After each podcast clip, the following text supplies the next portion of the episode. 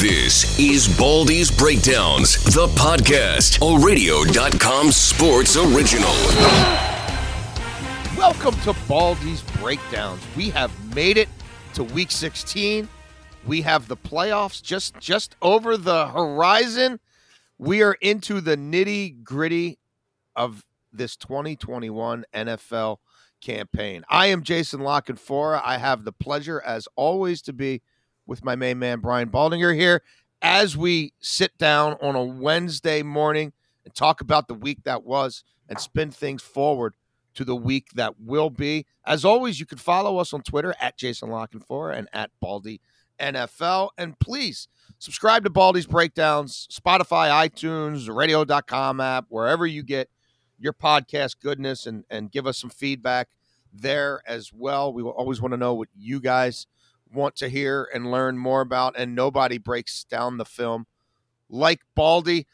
Baldy, man, we're we're we're getting there, brother. We're we've got more teams in the dance, more teams that know that uh, hey, better luck next year. Santa Claus is getting geared up. This is this is oh, it, getting man. geared up, Jason. You know, happy holidays to you. Merry Likewise, Christmas, brother. The whole thing to you and to all the listeners out there. But I mean, the NFL's given us football on four straight days in a row this weekend. Yes. Like you're not going to have a chance to really enjoy any of those wonderful bowl games that the college has given us. Not when you know the Vikings and Saints are playing on Christmas Day, and you got you got a, a triple header on the day after Christmas on Saturday to get you ready for Sunday Yes. and lead you into Monday night. I mean, it's really, I mean, it's a full plate of games. Some of them have major significance. Some of them will be playing out the string, and some of them uh, will be a real prelude to uh, football in January. Yeah, we got to savor this because it, it goes quickly, man. It seems like we've got these full weekends, and then next thing you know, it's just a couple of games a weekend, and then we're down in the championship games, and then it's a long, cold winter uh, and spring and summer until football comes back. Well, certainly there are uh, plenty of teams and plenty of individuals who are on Santa's nice list uh, and who already have playoff presence under the tree. And then there's a few uh, on the naughty list as well, Baldy. Some teams that couldn't take care of business, even though they were decided favorites. Um, we'll start with the Pittsburgh Steelers. A lot of coal and a lot of stockings there. I don't know, Baldy. I, I'm not sure that they're going to win another football game. Um, this could be a team that stumbles into the playoffs with five straight losses. Cincinnati just out wanted them, out hustled them, out hit them, outran them, outscored them. And the Steelers' offense is is really to me uh, in the abyss right now, and I don't know how they get out of it because normally you'd say man up, put the pads on, practice hard, and start running the football. They're getting whipped up front. They don't have the offensive line to run the football. Ben doesn't help them in the run game at all. They don't seem like they have enough volume in the run game to even get better at it, and that's a problem. Well, I mean, you cover a lot of bases there. I had to go back and watch it because, you know, watching. So, I, I I was watching some of the Monday night. I, I, be honest, I didn't watch all of it, but I, so I had to go back and watch it. And I watched it and studied it last night, and it's just like bizarro. I mean, David DeCastro has been one of the most consistent players in this league for you know for the last I don't know eight years, whatever it is, and he he, he leaves early, pulls to to block on the other side, you know, on a trap block, and he leaves early. He wasn't flagged, and he runs into Ben taking the snap, and the ball comes loose. And you go like, what? Like that doesn't even happen in practice. And like, especially these two guys have been played so many games together. So you you look at that, then you say, okay, Ben, does he really not see Josh Bynes right in front of him? Um, or you know, they run they they you know they run a hit screen to Ray Ray McCloud, and you know Alejandro Villanueva just takes a bad angle, and the only guy that could stop him from hitting his head on the goalpost makes the tackle two yards behind the line of scrimmage. Diontae Johnson runs a fade stop on the outside in third and seven, and he comes to a stop and he starts hopping. Like I, I don't know what happened to him, but he starts hopping, and Phillips is the corner, and he almost comes up with the interception. Like just, and then you know they don't really move the line of scrimmage. Mm-mm. Um, you know they Hassenauer's at left guard, and you know Hawkins is crawling around on all fours, and They got this kid Gray in there at left guard when Hassenauer goes out for a play, and you're like, can he play? Where does he come from? I mean, it's just you know, you, know, you just wonder like there's zero consistency, mm-hmm. and every once in a while, you know, Benny Snell will pop one. You're like, oh, that looks like the Steelers. That's good. That's that's DeCastro pulling and Pouncey pulling, and that looks like ah, I might as well put Le'Veon back there. That's kind of what it looked like. But those plays are so few and far between right now, and I just don't see this offense really getting to sustain any consistency. Partly because Ben just wants to get the ball out of his hands as fast as possible. Yep. So when any quarterback wants to do that, Jason, they really are limited by what you're going to do. I mean, it's going to be quick hitches, it's going to be go routes. I mean, it's just a limited offense. And that's what it looks like right now. It looks like a limited offense. And then on defense, they're just so beat up um, that you just wonder can they ever? Because you know, even last year when they had no quarterback play, all the way through Week 15, they were in it because yes. defensively they were taking the ball away and they were sacking the quarterback and creating these negative plays more than any other team in the league, and they were scoring defensive touchdowns. And now they're not doing those things, and so it looks like a complete collapse. But you know, the the good thing about this league is anything can be turned around in one game because it is a week to week league. But when you string three bad games together in a row, you wonder if they can ever get out of what you call the abyss. Yeah, and, and the kind of final part of this unraveling of the offense, the part that I kept watching this team and saying, okay, well, th- it's so predictable what they are and and what Ben thinks they need to be to survive that eventually all these 3 to 5 yard throws yeah. in high traffic areas are going to become medicine balls. Linebackers and safeties are not even going to pretend to worry about a ball going over their head. And these wide receivers, who, except for Juju and Chase Claypool, are not big boys, are going to start paying the price. And now we're seeing that, Baldy. And I think that had something to do with the drops as well. Is that everybody knows where the like the ball's only going to the flat left or the flat right or right over the line of scrimmage in the middle, like a, yeah. with a check down. So everybody knows where the action is. And I can understand some of these guys tensing up a little bit because you're taking a lot of abuse to matriculate the ball five yards down the field. Baldy, he's averaging 5.3 yards per attempt yeah. the last five games. The Ravens average more than that per carry. Yeah. Well, no, I mean, it, it, it comes down to simply uh, at this point, Jason, that Ben just does not, I mean, he just doesn't want to take another hit, another sack you know, and it shows. Um, the the movement that we you know we always sort of marveled at just isn't there right now, and so he just wants to stay on that postage stamp behind Maurkice Pouncey right now and just get the ball out of his hands literally in two seconds or less. And so, like I said, and like you're you know like you're poetically stating, it, you know, it's a limited offense. It's a limited offense, and if Juju is going over the middle, he's getting crunched, and yeah he looks like he's tired of getting crunched, to be honest with you. Yeah, they're going to be a fascinating team the next two weeks, and we'll we'll we'll get a little more specifically into their matchup this week with the Colts when we preview Week 16. But staying with our theme here, of reflecting on what we saw, another shocker: the New York Football Jets, who have been flirting with victory recently, they get it done against the Rams team that I, I mean, uh, I don't know. They're, the the Rams can look as good as any team in the league, and, and maybe that's just 2020. And they can also find a way to lose to the Jets. Um, I, I thought the Rams were going to pull this off. I thought the big punt return at the end was going to lead to a, a score itself, or if not, put them in business to do something.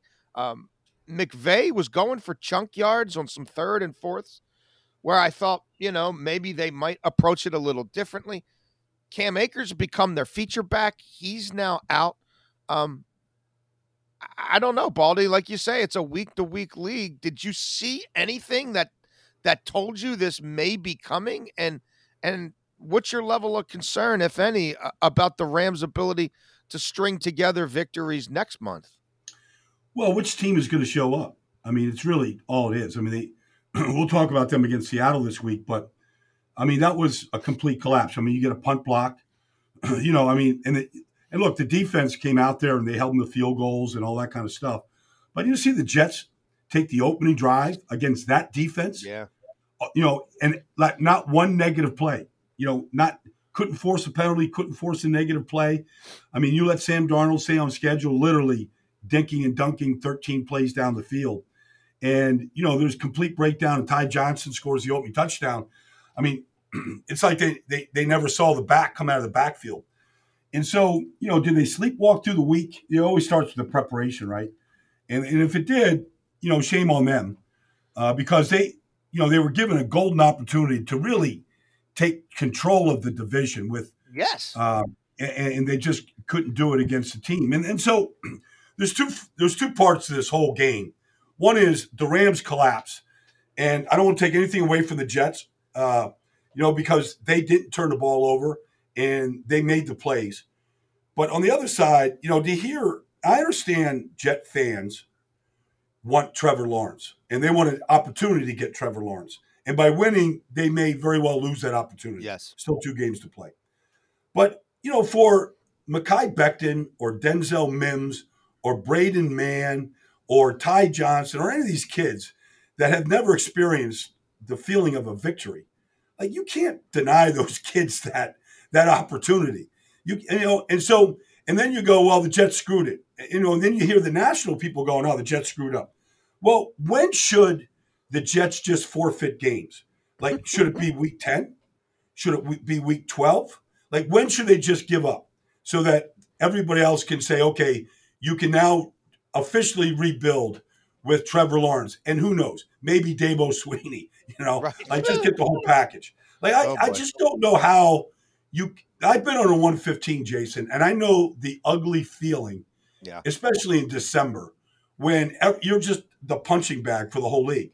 And like I, I felt bad for those kids that are just getting dumped on by the not the fans. I understand. Sure. Fans are fans. I'm not going to deny the fans that wish list, especially in the holiday season. But I, I don't understand that national media coming down on the Jets and crushing them when what are they supposed to do? You know, they had chances to beat Denver. They had chances to beat the Raiders. They had chances to beat the Patriots. I mean, yeah. you know, and they foiled those chances. All right. I mean, some of it on, of their own doing, but the the the, the conversations that I I, I kind of heard and the whispers I heard, like you can't you can't deny Adam Gase or Joe Douglas or Sam Darnold, like what this thing was all about going out in there and competing and competing to win and beating a really good football team on the road like that. Yeah, no, they're going to play to win. Um, but it it it it it, very well uh, very well could reshape the future of that team depending on on you know what if Trevor Lawrence is all that a lot of people think he could be. Um, if there's a quarterback that they like more than Sam Darnold at two, and who knows, man? Look, crazy things happen in this league. Maybe Jacksonville wins out and the Jets still get the first overall pick. Yeah. A lot, a lot to be determined, not right. just with the playoff ramifications, but also the draft ramifications. Um, Baldy, I feel like we talk about the Bucs not every week, but a lot of weeks because they play some baffling football at times. I mean, we've seen them play a game against the Chargers where they didn't start playing until halftime, and then they couldn't be stopped. We've seen them play games uh, against the Panthers where they couldn't be stopped in the first half and then they stopped playing football at halftime. Yeah. We've yeah. seen a lot of games where the defense shows up and the offense doesn't, or the offense shows up and the defense doesn't. Nobody showed up for the first half against the Falcons. 17 nothing Atlanta. Yep. Tom Brady has 53 net yards passing. They have six rushes for seven yards as a team. It looks like um, they've hit rock bottom. And then Brady throws for 300 in the second half. He unlocks Mike Evans uh, and Antonio Brown for, for big plays, deep plays. Brown finally gets in the end zone. And they beat a Falcons team that, let's just face it, it's been in their DNA for about three, four years now. Really going back to the Super Bowl loss, that no lead is safe. The Atlanta Falcons could very well implode. Uh, crazy game. I, I guess this is just who who the Bucs are. Yeah, I I think so because it was um, a tale of two cities, to use a Charles Dickens reference. I mean, it, it was two halves. I mean, there was a no show in the first half. In the second half, they couldn't be stopped. And, you know, 30 minutes of football against a lowly Falcon team was enough to win the game. But, you know, if they see Green Bay, if they see New Orleans, if they see Seattle, I don't know, if they see the Washington football team for crying out loud. Right. Like, are we going to see the same thing? I mean, they struggled against the Giants this year for much of the game. I mean, but we've seen them struggle for much of the season where it still doesn't look like there's the chemistry and timing. And you still wonder if this is the offense that Tom Brady can go deep in the playoffs with. Because for much for, for most games, they really just lollygag around. And you know, to see, you know, the first half of just punt, punt, punt. All right, let's go get some orange slices and let's let's, you know, I mean it's we, we've seen it too many times to think like this could very easily be a team uh, that could be one and done because they haven't given you any reason to think that they're going to be a juggernaut if they get to the postseason. Yeah, uh, they are. They are kind of a baffling team, um, and I, I don't quite know exactly what to make of them either. Baldy, another team that we've we've talked about this trend for quite some time now. They play sort of. They sleepwalk. They wake up. They dominate. They get bored but they consistently find a way to win, unlike the Bucs, who have stubbed their toe numerous times. The Kansas City Chiefs, look, they've got the inside track to the one seed now. All they have to do is beat those same Falcons who blew that lead to Tampa, and the Chiefs clinched the one. This is another game, though, Baldy. You watch the game, then you look at the box score, and you're like, this game had no business being this close. How did the Chiefs hold the ball for 41 minutes? Yeah. Go nine of 18 on third down while the Yeah. Saints go one of 11. Run 92 plays 92 while the plays. Saints run 52, have Patrick bleeping Mahomes at quarterback, and pretty much a healthy team except for, you know, Edwards-Helaire goes down. Uh, and this thing comes down to the last possession. Like, how, how is that possible? Well, they couldn't put him away, you know. And Drew was, I mean, he was I- to say he was awful. I mean, I, I I'm not going to say he was awful, but he was really rusty to start that game, and you really wondered if he should even be out there. Like, I mean, Yeah. I, who knows how bad he's hurting and all that. I mean, but regardless, I mean, that was not a good first half. But the one thing about the Saints defensively, even being on the field 92 plays and giving up 34 first downs and, and all that stuff, man, they have so many different pieces to defend. If they wanted to take they, the way that they defended Travis Kelce in that game was I don't even know how you put a game plan together like that. Or Tyreek Hill. Because it changed. It didn't change series to series. It looked like it changed play to play. Like, you know, Chauncey Gardner Johnson, Malcolm Jenkins, you know, Kwon Alexander, they have all these different pieces that can bracket, double, man up, man this side of the field, zone this side of the field. And it, you know, as good as Patrick Mahomes is, like, and as creative as he is, it, it, it was difficult for him. It, and so they had a lot of negative plays. And so they had to come out of those negative plays, uh, which they did a bunch. But, and they ran it 41 times, yet they threw it 51 times. I mean, it was, it was a crazy game to watch. And you go, if this was the Super Bowl, if New Orleans and Kansas City is a Super Bowl, I'll sign up for it right now Yeah. because you're going to get like you're going to get that kind of a game that we just saw. Like who knows the changes and the momentum shifts and Mahomes factor and Brees throwing to guys like Lil Jordan, Humphrey, you know, like I don't know what number touchdown pass for a different player that is for Right. Drew. It's over 70. Maybe it's at 80 now, but like they just keep coming at you and it looks like the same old Saints offense, and then they could just put drives together. Yeah, that I, I, I would definitely be down with a rematch of that uh, come February as well. Um, Baldy, we had another wild one involving the Arizona Cardinals, who seem to be in a lot of these games that that come down to uh, a hail mary one way or the other. At the end, Jalen Hurts continues to look the part. Um, and there's no two ways about it. The Eagles' offense has transformed. since he's taken over at quarterback. Uh, Kyler Murray um, had to kind of try to match him run for run and throw for throw. And and look, I think that's where the Arizona Cardinals are as an offense right now. Um, they're going to go as far as he can take them with with what he does when it gets off script, what he does in scramble drills. Yeah. Uh, that that's you know that's how they're going to live or die. They ended up getting this win and keeping themselves uh, in good position to make the playoffs.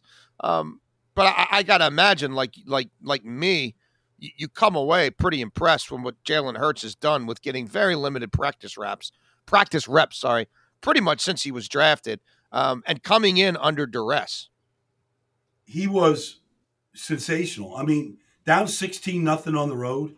Uh, you know, there's a safety, and you know, there's some you know some turnovers early, but to overcome a sixteen nothing deficit against the defense, it's not great, but it's got a lot of great athletes out yes. there um, you know, Budda Baker, Patrick Peterson, Haason Reddick. I mean, you go through, they got good athletes out there, guys that can run, that know the game, that play the game the right way. To see him throw touchdown passes to Quez Watkins, to see him, you know, extend plays and big shots down the field to Zach Ertz for 42 yards. Uh, the touchdown to Greg Ward was just a, a great read and a great throw. Uh, he sees the field really well he has undying belief and confidence in himself. Yes. Um, and he, it's just it's just refreshing. They look like an offense, you know. And, and on a day when you know Matt Pryor was just struggling like crazy at right tackle, but on the other side, Jordan Mailata looks like the best left tackle in football. I mean, it's just uh, it, it was great. It, I mean, it's great theater. I mean, uh, the Eagles. I don't know what their decision is Jason, when you got a quarterback that's owed $35 million next year, but the other guy has completely usurped him. And yeah. so, uh, and on every level, he's usurped him. You know, the poise, the accuracy, the reads, under, and this is just two games. Now, there's, yeah. you got the Cowboys this week, you know, you, you finished it up and you go, is four games enough of a sample to make such a critical decision an organizational decision for the Eagles. And on the other side, the, the Arizona Cardinals are just in the hands of the athlete of Kyler Murray.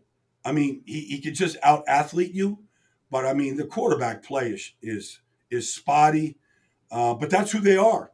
And so, you know, DeAndre Hopkins can get hot at any time and win a jump, bunch of jump balls, and and that's who they are right now. You know, but but the Hurts factor is going to be fascinating how it all plays out for the Eagles uh, over the next two weeks in the offseason.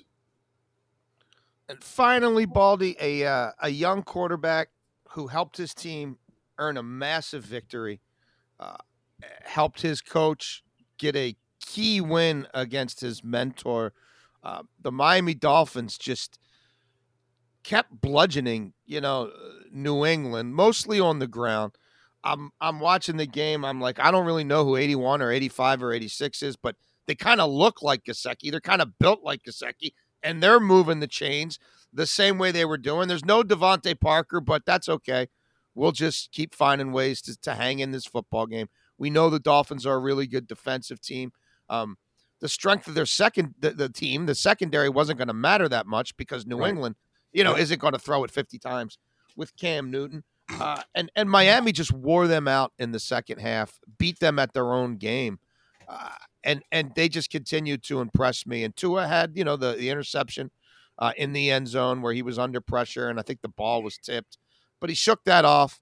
Uh, and uh, I mean, just some really well, impressive, know, long, sustained drives, Baldy. You know, you know the thing that was so you know you see the complete changing of the guard you know, um, you know, Miami, Buffalo now, and New England where they're at. Uh, but we saw that coming anyways. But yeah, the thing that was impressive is they go into the game without DeVante Parker, without Mike Gesicki, without Jakeem Grant, who are their top three, yes. you know, receivers throughout the season. And Gesicki is really coming on. So you go out there and you're playing with a bunch of free agents and guys off the street, and they go and they bludgeon, you know, the New England Patriots on the ground with Salvon Ahmed and you know Matt Breida and three rookie offensive linemen, and you go, that's a sign of a good team where they can go, okay, it's not it's not Tua's day, He doesn't have to do a heavy, a lot of heavy Right. lifting. We're gonna we're gonna beat the Patriots at their own game, and they did, and that's hard to do in this league, especially with three rookie offensive linemen. And it's a credit. It's a credit to how well they're coached and to how they can morph their game plans, much like the Patriots have done for 20 years, to take advantage of their strengths and to recognize the strengths and then execute those. And I, I, I give Brian Flores a ton of credit and that whole Miami Dolphin organization and how they're doing this right now, because that was impressive with how they did it.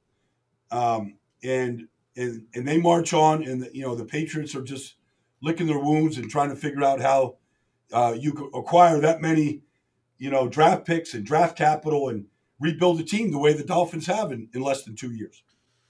Yeah, it, it's been an astounding turnaround, and, and I'll be fascinated to see if they can uh, keep this going against the Raiders, and then they face a Buffalo team in Week 17 that that might be locked into the two seed with nothing to play for, and, and we'll see whether that becomes um, essentially a bye week for them. With McDermott being an Andy Reid disciple, and Andy Reid pretty much always taking that bye when it's there, I, I tend to think McDermott might go that route. Baldy, before we get to previewing some of these key Week 16 matchups. Um, I know we're not going to go crazy on the Pro Bowl because you and I, I are in agreement that the process is flawed. I mean, even the timing is flawed. You only play 16 games. An eighth of the season hasn't been played yet, and we're already doling out the awards. Uh, it tends to be a popularity contest, but regardless, um, it is a, a significant distinction, and there were some pretty obvious snubs. I thought so. I mean, if, if anybody spent any time watching the Giants defense this year, you had to be impressed with Leonard Williams. You have to. I mean, 99 shows up every week. Um, he's hit the quarterback more than any defensive end that got voted in, or defensive tackle outside of Aaron Donald. Um, his sack numbers, uh, his pressure rate. Uh, you, just watch the game against Cleveland this last weekend, and Yeah. watch the running lanes just disappear. Now, Dexter Lawrence, Dalvin Tomlinson, they're a part of it too. Um, they're they're big and strong, and they're hard to run the ball against, and they have been all year. But but Big Cat Williams has had a complete rebirth, a renaissance, if you will, since being traded from from the Jets. And you know, I, I give Patrick Graham and the Giants defensive staff a, a ton of credit because they have figured out a way to really unlock Leonard Williams. So that's that.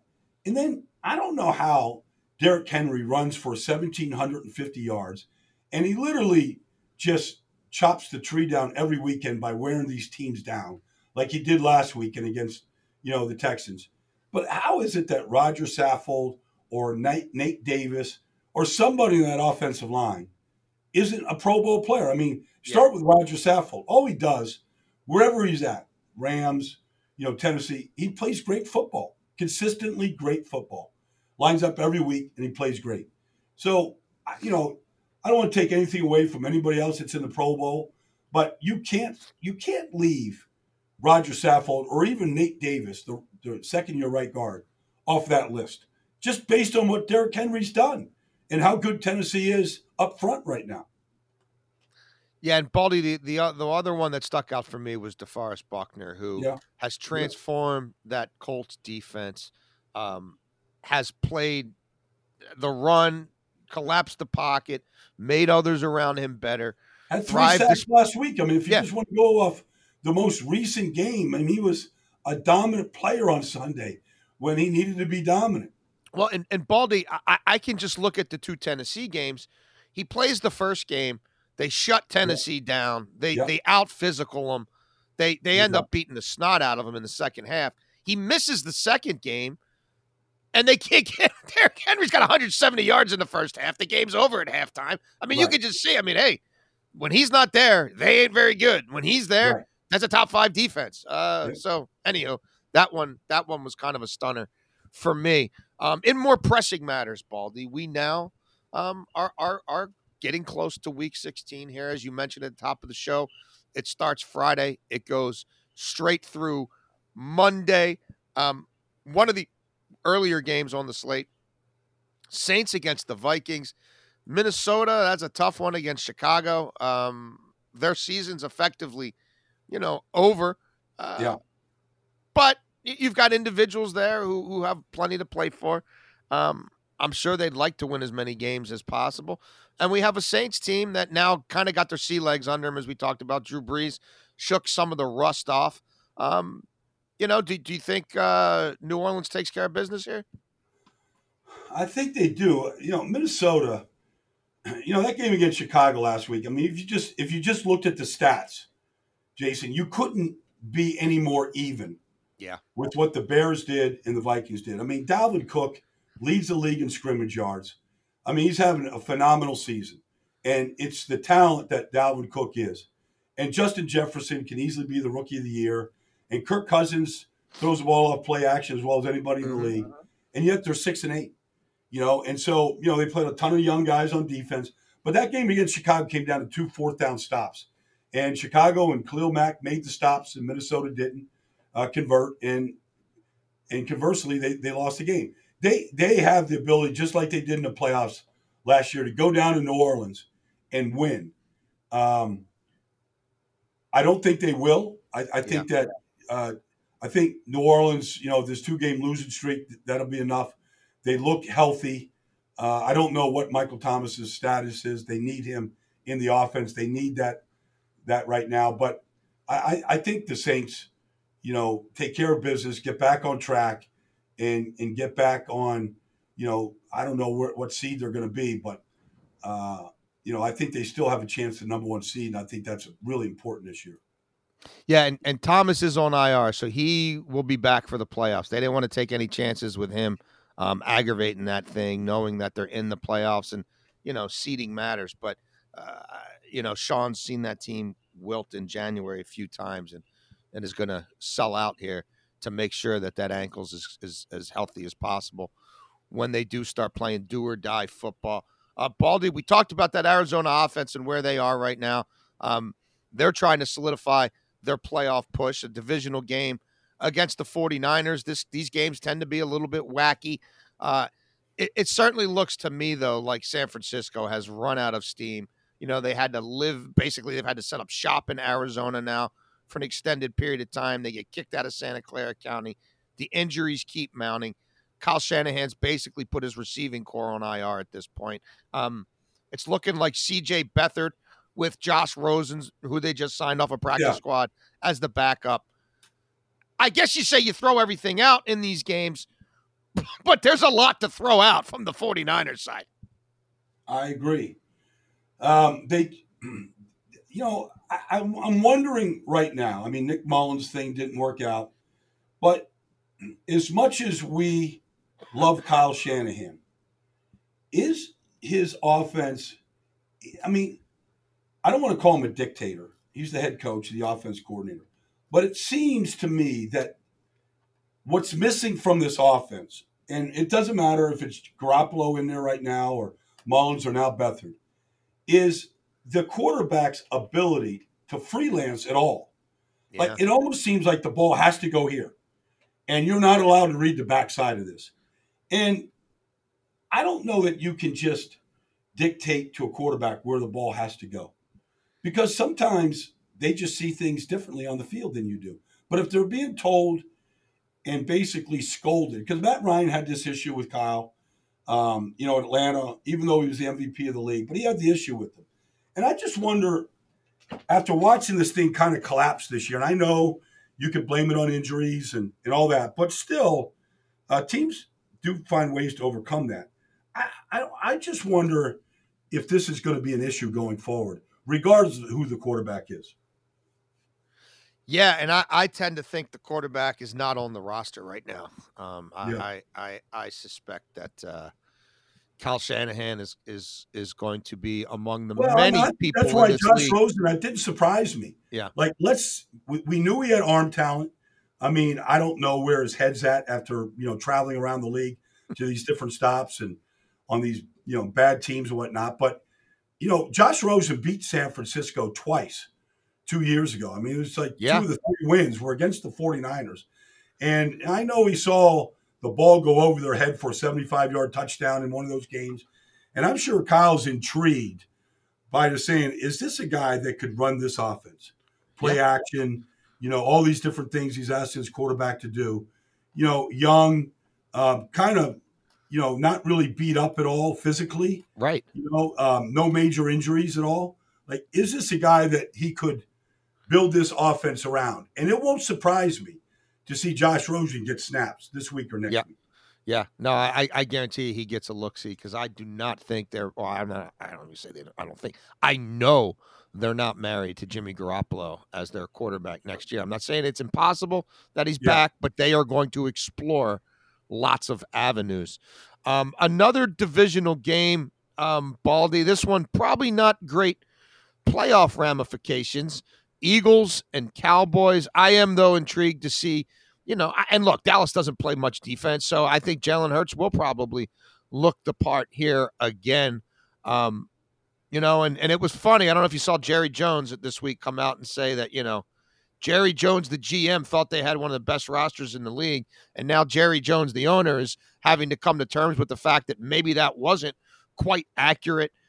Um, uh, I don't think anything's ever really going to change in in in, in Dallas, Baldy. I, I think they plan the Super Bowl route every year out there in Oxnard, California, because Jerry's the one planning the route. And, and then through the course of uh, 16 games in 17 weeks, they find out that they're not who they thought they were.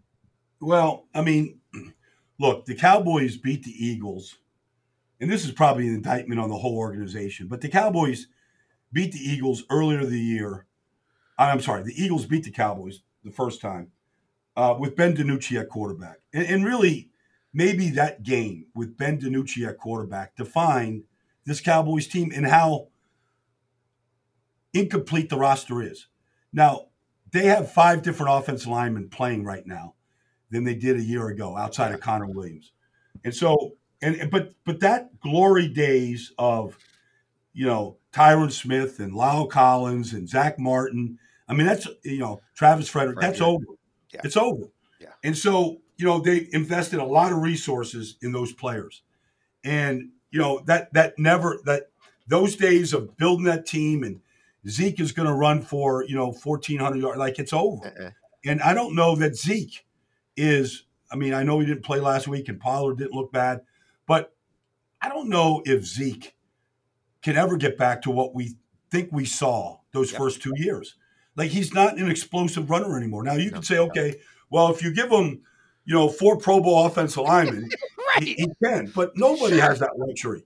Like, you know, you better be ready to, and I don't care what the team is, you better get ready to play 10 offensive linemen in August next year because that's kind of what the league looks like right now to me is you better have 10 guys that can play and that's your job now you can't pay five guys and have 10 guys that can play. Right. you know you got to you better develop some guys. And you know i don't know if brandon knight or terrence steele are long-term guys but they've got to rebuild it in the trenches because that's where this team really suffered this year. You could say dak was out and all that that's true but they're not well built in the trenches. And that probably is going to they're probably going to see that this week against the eagles Well, and it's both sides of the ball, Baldy. And what do you try to fix first? And and I think they'll probably lean offense because Dak's going to get his forty plus million a year. That's coming. Um, he'll get the second franchise tag, and then they'll have to extend him. And they've got all these assets tied up in receivers. But if you don't have a, a group up front that can do anything, the seven step drop, forget about it because your quarterback's going to going to get killed again. So it will be fascinating to see how Jerry Jones sorts through this. Um, but to me, that's that's a team that is in decline, and I don't think there's a quick fix. No, I Um, don't either. I mean, I I just when I saw them say, "Okay, Dontari Poe is going to be our starting, you know, defensive tackle," I'm like, Yeah. "Well, what game?" Gerald I McCoy, remember that? Yeah, Yeah, like, I mean, I, I but but it, but it just goes back to talent evaluation. Yeah. Like, what game the year before should I watch Dontari Poe in, where he was a good player? Right. Forget about dominant, where he was a good player in Carolina. Like, I mean, I so it, it you know, like, look, you, if you think CeeDee Lamb sitting there on the board is um, a pick that puts you over the top, all right. I mean, I, I like CeeDee Lamb. I like everything about him, but that's not how you build football teams. no, And so uh, they, they they have to really investigate what they want to be and how they want to get there with the same coaching staff that was not impressive in anything that they did this year. No, no. I think uh, I think 2021 is going to be lean for the Cowboys as well. Um, we don't have a ton of out of conference action this week, but one game where, man, if this one ends 56 55, I wouldn't be personally shocked. Packers and Titans. Um, I really love everything about the Titans offense, Baldy. I really don't like much about the Titans defense. Uh, and Green Bay, they are very well bu- built to beat most teams, but a team like Tennessee that might just bludgeon you on the ground 40 times, that's not the team that Green Bay's uh, built to beat. This is an interesting one for me. And that old, as my buddy Bart Scott used to say, styles make fights. Um, this one fascinates me. I do Oh, yeah. think there'll be a lot of points scored. I, I, I- I totally agree. I mean, you've got this, uh, you know, read perfectly. But I think, you know, for Green Bay, it's really exactly what they need to get ready for the postseason. Because the one team, like last year, the 49ers, the one component that we are unsure about this whole Green Bay defense, from the design with Mike Pettine to the personnel that they have, is can they stop a powerful running game? Now, sometimes the game dictates that. Yes. If Aaron Rodgers and the offense just jumps all over Tennessee and it's 20 to 3 at the half, and then you have to forego Derrick Henry. But if, just like we saw last week, if you can play with the lead or in eye distance of the lead, um, and you allow Derrick Henry to get to 20 carries and you get him to 25 carries, I mean, he's going to get his yards Yeah. and they're going to control the game. And so that's really what, and so, you know, Green Bay has the ability to play bear defense and load up up front. It's not what they like to do. Uh-uh. They like to play a dime defense and one linebacker and two defense. So they, they know what they want to be uh, defensively. Tennessee may very well not allow them to be that. And so it's can can can Green Bay stop Derrick Henry for four quarters if he's allowed to really stay with that game plan? And to me, it's it's it's a great prelude to the postseason.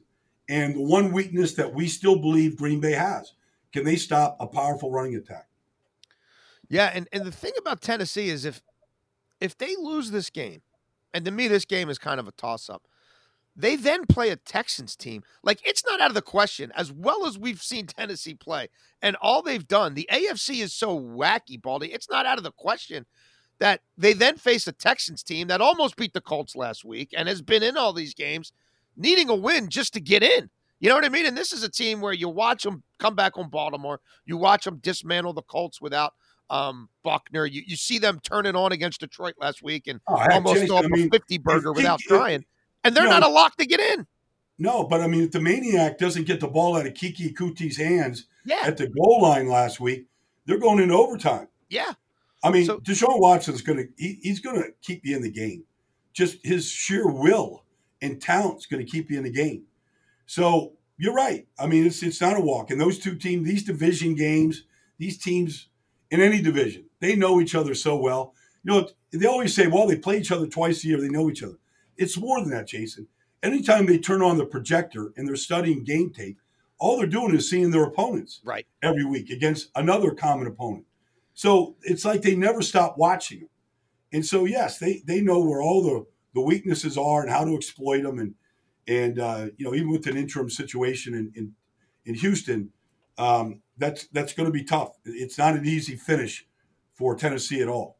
No, no. I think it's kind of been underplayed, but I, I kind of look at that and say, boy, if it doesn't go well tonight, they're, they're playing for their entire season all of a sudden against uh, an opponent that knows them pretty well. The Bills and Patriots know each other very well.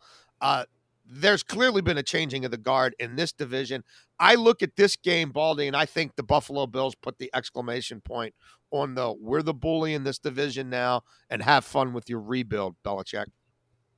Well, I think they now carry the right swagger. I mean, they have to finish the deal. They're in a position to just finish it.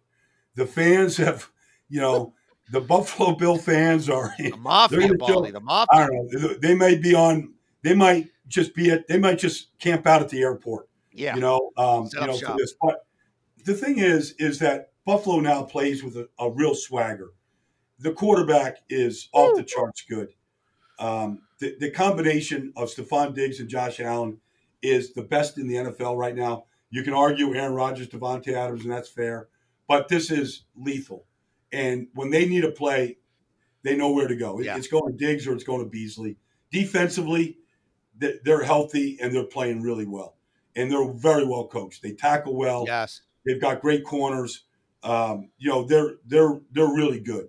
Um, so this is, I mean, they just got to close it out, and, and I don't I don't think there's any question that they're focused to do that and Yes, sir. to really put the big bad wolf to rest. You know, Yes. once and for all. Like a 20 year run is officially over, Yes. and I they, think Buffalo.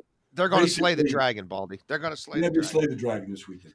The two games we saved here for the for, for the end because I, I I just am incredibly intrigued by both of these and they have massive playoff ramifications all over the place. Um, we'll start with the Rams and the Seahawks. This looks like the battle for the wild, wild and wacky NFC West. Um, Seattle, uh, it's been a while since they've really impressed me, but they win games. Uh, and we talked about, you know, the Rams documented their Jekyll and Hyde tendencies. Aaron Donald tends to make life difficult for Russell Wilson in these situations. He has. It's true. Uh, one but I don't really know. I, I don't have a whole lot of confidence in either of these teams right now, and they've combined to win like 18 games. So I guess Yeah. that's kind of silly of me to say, but I, I, this to me, I don't really even have a lean here, Baldy. Well, I mean, if you go back to week 10, Seattle lined up Anthony Collins as the starting running back, Yeah. Travis Homer. I mean, they, they now are actually healthy at the running back position with Carlos Hyde, Chris Carson starting, Rashaad Penny was active for the 1st Mhm. time last week. And despite all of the the buzz about the the hashtag of let Russ cook the first half of the season, Pete Carroll wants to just ram the ball down your throat. He led the league in rushing two years ago. When he had Marshawn Lynch, they were marching on to the Super Bowls. That's who he wants to be. And as much as we kind of get caught up with Russell's Houdini act to throw the ball to DK Metcalf or Tyler Lockett on the run and escape, this handing the ball off to these guys is really what they want to do. And they did that against the Washington football team last week. Uh, Carlos Hyde went 50 yards to, to kind of, you know, put the game to rest at the beginning of the third quarter. Um, that, that's what I think is going to happen this week. I think you're going to see a powerful running attack from Seattle, and I think they're going to win this game because I think Russell Wilson knows how to manage the game. Not, and I don't mean that in a negative way. Right. He knows that the run game is going to fuel him. The plays that he gets off the run game to make that pay off, that's his job. Whether it's over the top to DK, whether it's across the middle to to Lockett, whether it's to one of his tight ends, he knows that the run game is going to really set the table, and he's got to make it pay off. And I think he will. And I think you'll see, despite the weaknesses in the secondary of Seattle, because they're still there, um, in the lack of pass rush at times, um, I, I think Seattle takes control of this division with a real monster run game. Well, Baldy, we opened the show talking about those bumbling, stumbling Pittsburgh Steelers. They face a Colts team now. Both these teams are have to be looking at these games as something close to must win. I mean, we know Pittsburgh has a pretty pretty good safety net to get into the playoffs, but they're they're they're they're now have to look at the Cleveland Browns as a team that might come out of nowhere and knock them out of the AFC North crown. Um, they're they're not doing much of anything on either side of the ball. They're kind of feeling sorry for themselves. The Colts know they have to keep winning to to, to keep pace with Tennessee to win the division and then just to get into the playoffs. That's a uh, you could have a scenario where the Colts miss the postseason entirely. the Colts don't beat themselves, Baldy. To me, they're bend don't break. You know, on defense, they know who they are. Eberflus is not trying to be sexy or or or trick you to death. He puts his players in positions to succeed with that zone operation. Ben's really struggling against dropping linebackers and dropping DNs lately. Ben's not seeing the field well. Um, I, I think that the Colts defensive line could be a problem for the Steelers offensive line you, that you documented um, all of a sudden has some holes. Um, and and even when the Colts don't run the ball well, Baldy, they try like hell to run the ball. It is very much in their ethos to keep pounding the ball. That's what Frank Reich believes in. And the Steelers are not great against the run, and they're particularly not great against the horizontal run game with a guy like Hines. I don't know, Baldy. I don't know that the Steelers answer the bell again. I, I mm, just don't. Well, I, I mean, you just you know, look, you're I mean, you, you've got the Steelers buried, and I think it's going to be a tough matchup. The one thing that the Colts have really, like you mentioned it, that they commit to the run, and now Jonathan Taylor is that guy, and yes. he looks like the guy that they traded up with, you know, a couple spots to make sure they got him, and for good reason. I mean, he's really looking like the power running back that he was at Wisconsin right now. The line's playing very, very well, and you know it's kind of interesting. It, it's it's hard to talk about. It's a little easier to show, and even that's difficult. There is a synchronicity that has to develop between a running back and an offensive line. You can take a great running back and a great offensive line and put them together. It doesn't mean that the back is going to be great. Right. There has to be some synchronicity to how the back works with the line and it's taken a while. Jonathan Taylor was did not look good the first half of the season. Uh-uh. He looks much better now, and I think you're going to see that. And Philip Rivers is barely getting touched. Yep. And I don't, you know, their their receiving corps right now, Zach Pascal or T.Y. Hilton, they're all yep. out there. Um, this looks like a good football team right now in a lot of different ways, and it's a good test for them. But I, I the offense line is healthy. The tight ends block well. Philip Rivers is taking care of the football. I, I, think you know Indianapolis takes care of business this week, and they continue this uh, this death spiral of the Pittsburgh Steelers. And if that is the case, Baldy, and if the Cleveland Browns manage not to do what the Rams did and lose to the Jets, that sets up a Week 17 between the Steelers and the Browns that I suspect will be the last regular season game played in this NFL season because I suspect that ends up being, um, you know, the the eight twenty kickoff uh, on the final Sunday of the regular season. But let's enjoy Week 16 first. We'll certainly be back next Wednesday to preview Week 17. But this has been the latest edition of Baldy's Breakdowns. As always, check us out on Twitter at Jason La Canfora and at Baldy NFL. Please subscribe, rate, and review us on Spotify, iTunes, um, radio.com app, where you can find us all over the place. Um, Baldy, this has been a blast as always, brother. I, I hope you have a wonderful Christmas yeah. and, and your travels are safe. If you are headed on the road, we and, and want to wish everybody out there happy holidays and, and hope that your your season is filled with good health. Uh, good friends and family in, in small numbers, and uh, and a lot of football. Yeah, yeah. Merry Christmas to you and yours, uh, Jason. I'll be in New York for Christmas, and I'll be in Baltimore Sunday for a big matchup with the Giants. See if Baltimore can, you know, finish the deal here against a really good defense. So it's going to be a great matchup down there in Baltimore. So yes, uh, a, a, safe, healthy, and happy holidays to you and to everybody uh, in the La Canfora family there, Jason. Look forward to it, man. Thank you, my man. Enjoy Charm City. And uh, we look forward to catching up with all you guys next week.